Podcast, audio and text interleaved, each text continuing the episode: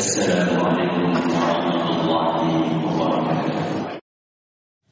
إن الحمد لله نحمده ونستعينه ونستغفره ونعوذ بالله من شرور أنفسنا ومن سيئات أعمالنا. من يهده الله فلا مضل له ومن يضلل فلا هادي له.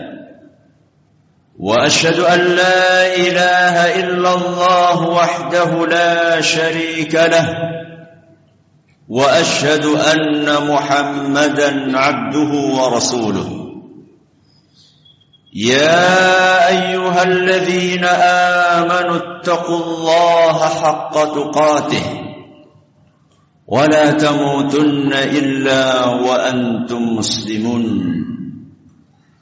يا أيها الناس اتقوا ربكم الذي خلقكم من نفس واحدة وخلق منها زوجها وبث منهما رجالا كثيرا ونساء. واتقوا الله الذي تساءلون به والأرحام. إن الله كان عليكم رقيبا. يا أيها الذين آمنوا اتقوا الله وقولوا قولا سديدا. يصلح لكم أعمالكم ويغفر لكم ذنوبكم. ومن يطع الله ورسوله فقد فاز فوزا عظيما. أما بعد فإن أصدق الحديث كتاب الله. وخير الهدي هدي محمد صلى الله عليه وعلى اله وصحبه وسلم وشر الأمور محدثاتها وكل بدعه ضلاله جماعة جمعه رحمكم الله Marilah kita tingkatkan ketakwaan kita kepada Allah Subhanahu wa taala dengan ketakwaan yang sebenar-benarnya yaitu dengan mengamalkan apa yang diperintahkan oleh Allah Azza wa Jal dan oleh Rasulnya sallallahu alaihi wa ala alihi wa sahbihi wasallam serta menjauhi apa yang dilarang oleh Allah Azza wa Jal dan oleh Rasulnya sallallahu alaihi wa ala alihi wa sahbihi wasallam Jamaah Jumat yang semoga senantiasa dimuliakan Allah. Roda kehidupan. Itulah barangkali salah satu ungkapan yang pas untuk menggambarkan perjalanan kita di dunia yang fana ini. Roda yang berputar, kadang di atas dan kadang di bawah ada kehidupan dan ada kematian. Ada kondisi sehat dan ada kondisi sakit. Ada rasa senang dan ada pula rasa susah. Ada kondisi kaya dan ada kondisi miskin. Ada saatnya naik jabatan dan ada saatnya pula turun dari jabatan. Ini semua adalah bagian dari ujian kehidupan. Allah Subhanahu wa taala berfirman, "Wa nabluukum bisyarri wal khairi fitnah." Kami atau Allah akan menguji kalian dengan keburukan dan kebaikan sebagai bentuk cobaan. Al-Quran surat Al-Anbiya ayat 35 maka beruntunglah.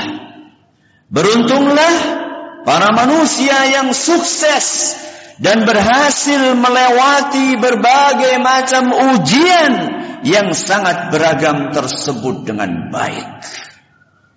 Kaum muslimin dan muslimat yang kami hormati tidak mudah memang. Tidak mudah untuk sukses dalam melewati berbagai macam ujian yang sangat beragam itu ada yang sukses saat diuji dengan kekayaan, namun ternyata dia gagal ketika diuji dengan kemiskinan. Ada pula yang sebaliknya, sukses saat diuji dengan kemiskinan, tetapi gagal ketika diuji dengan kekayaan. Ada yang sukses saat diuji dengan kesehatan, namun gagal ketika diuji dengan sakit. Sebaliknya, ada yang sukses saat diuji dengan sakit, tapi dia gagal ketika diuji dengan kesehatan. Ada yang sukses ketika dia naik jabatan, namun gagal ketika diuji dengan turun jabatan. Ada pula sebaliknya, yang sukses justru ketika turun jabatan, namun gagal ketika diuji naik jabatan. Bagaimana gerangan caranya? Agar kita bisa sukses selalu di dalam menghadapi berbagai macam ujian yang sangat beragam tadi. Faktor yang pertama. Faktor yang terutama yang diperlukan oleh seorang hamba agar dia sukses melewati segala jenis ujian adalah taufik dan bantuan dari Allah Azza wa Jalla. Taufik dan bantuan dari Allah Azza wa Jalla itulah modal utama dan pertama bagi orang yang ingin sukses menghadapi berbagai macam jenis ujian kehidupan. Jamaah Jumat yang dirahmati Allah. Taufik dari Allah merupakan karunia.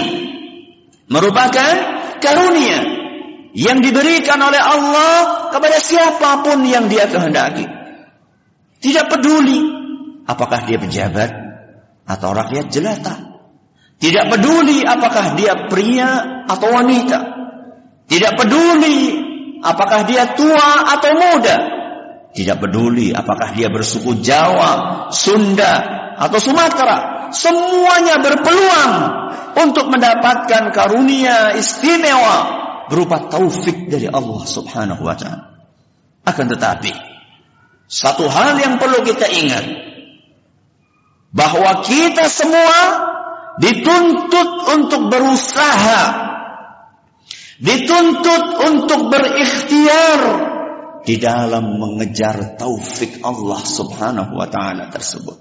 Bagaimana caranya? Salah satu caranya adalah dengan mengamalkan nasihat yang dibawakan oleh Nabi kita Muhammad sallallahu alaihi wasallam berikut ini. Kata Nabi sallallahu alaihi wasallam, "Ta'arraf ila Allah fi ar-rakha, ya'rifka fi syiddah." Kenalilah Allah. Kenalilah Allah saat engkau lapang. Niscaya Allah akan mengenalimu ketika engkau susah. Kenilah, kenalilah Allah ketika kondisimu sedang lapang. Niscaya ketika kondisimu susah, Allah akan mengenalimu. Hadis riwayat Al-Hakim dan dinyatakan sahih oleh Syekh Al-Albani. Apa maksud mengenali Allah? Dalam kitab Jami'ul Ulumi wal Hikam Al-Imam Ibn Rajab rahimahullah menjelaskan maksud dari mengenali Allah saat lapang adalah bertakwa. Bertakwa kepada Allah dan menjalankan aturannya. Barang siapa yang menjalankan hal tersebut berarti dia telah mengenal Allah. Kalau dia sudah mengenal Allah, maka dia punya hubungan spesial dengan Allah. Kalau dia punya hubungan spesial ketika kondisi dia sedang susah, maka Allah akan mengingatnya. Allah akan mengenalinya dan kedekatan dia dengan Allah saat sedang lapang sangat bermanfaat dalam kondisi susah seperti itu. Dia akan disayang oleh Allah dan permintaan-permintaannya akan dikabulkan olehnya. Ma'asyiral muslimin rahimakumullah. kondisi lapang. Contohnya adalah ketika kita sehat. Kondisi lapang contohnya adalah ketika kita sedang kaya. Kondisi lapang contohnya adalah ketika kita sedang menduduki jabatan. Dan yang semisal dengan itu. Adapun kondisi susah. Contohnya adalah ketika kita sedang sakit. Kondisi susah contohnya adalah ketika sedang miskin. Kondisi susah contohnya adalah ketika turun dari jabatan dan yang semisal dengannya. Maka ingat Ketika kondisi fisik kita sedang sehat, gunakanlah kesempatan emas itu untuk lebih bersemangat di dalam beribadah kepada Allah Azza wa Menjalankan perintah-perintah Allah, menjauhi larangan-larangannya. Tunaikan solat berjamaah di masjid. Ringan tanganlah di dalam membantu orang lain yang membutuhkan bantuan. Apabila itu kita lakukan. Apabila itu kita lakukan saat kita sedang sehat. Insya Allah kita akan dibantu oleh Allah agar kuat di dalam menghadapi ujian saat kita sakit. Akan terasa ringan di dalam menjalani penderitaan. Akan dibantu untuk bisa bersabar dalam menanggung ketidaknyamanan. Dan mungkin juga akan segera dikaruniai kesembuhan oleh Allah. Itu antara lain buah dari kepatuhan kita dahulu kepada Allah saat tubuh kita sedang sehat. Setali tiga uang. Saat kondisi rizki kita sedang lancar. Kondisi kita sedang lapang. Ingat Allah. Tunaikan zakat harta kita. Jangan lupakan saudara-saudara kita kaum fakir, miskin dan duafa. Dukung proyek-proyek kebaikan Islam. Apabila itu kita jalankan. Insya Allah ketika rizki kita sedang seret. Keimanan kita akan tetap kokoh.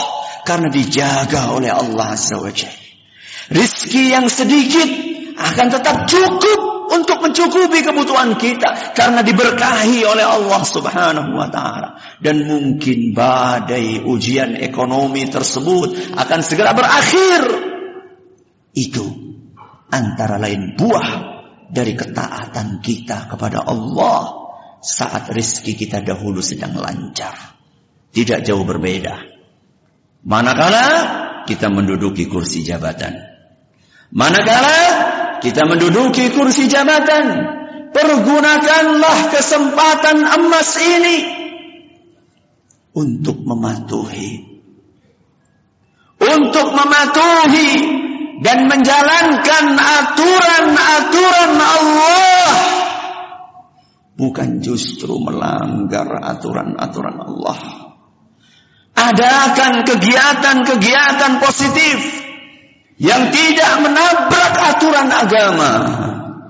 Berusahalah untuk meningkatkan kesejahteraan rakyat bukan justru memperkaya diri dan kroni-kroni.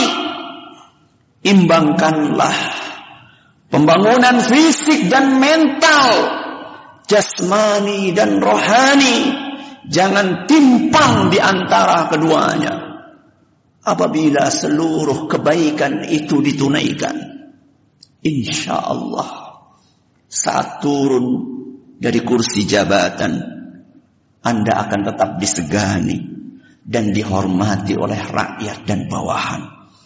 Anda akan ikhlas dalam menjalani ketetapan Tuhan serta yang paling istimewa dari itu semua insya Allah anda akan meraih keridhaan dari Allah yang Maha Rahman. Itulah buah manis dari kepatuhan kita kepada Allah saat dahulu sedang menduduki kursi jabatan. Aku qawli hada wa astaghfirullah li wa lakum wa li jami'il muslimin wal muslimat fastaghfiruhu innahu huwal ghafurur rahim.